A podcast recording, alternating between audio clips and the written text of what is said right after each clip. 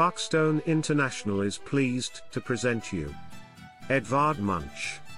Written by Ashley Bassie and Elizabeth Ingles. Edvard Munch, 1863 to 1944, a Norwegian painter involved in Expressionism, was so attached to his work that he called his paintings his children, which is rather unsurprising given that they were deeply personal. Indeed, Munch expressed much of his own inner turmoil through his art, particularly in the earlier part of his career. He painted not what he saw, but what he felt when he saw it, allowing his morbidity and illness to imbue his paintings with a somber tone. These darker paintings, including his famous The Scream, endured and would greatly influence German Expressionism. The name of Edvard Munch conjures up, for most people, one irresistibly memorable picture, The Scream, a shriek of stomach-churning terror uttered by a cringing figure with a skull-like face outlined against a fiery, blood-red sunset.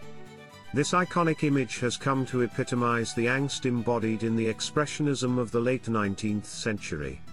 Yet its creator, a gentle soul given to introspection and self-analysis, lived to see his 80th birthday and witnessed the worldwide critical acceptance of the expressionist movement, which he had been largely instrumental in initiating.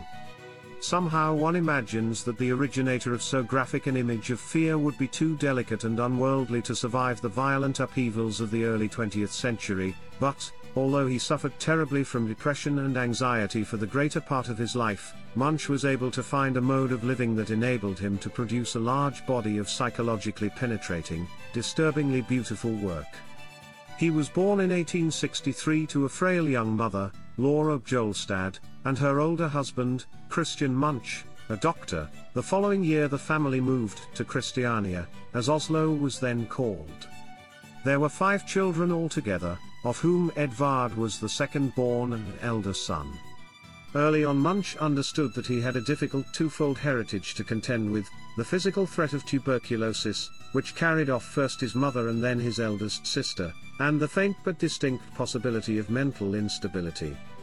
Laura Munch died at the age of 30, shortly after the birth of her fifth child.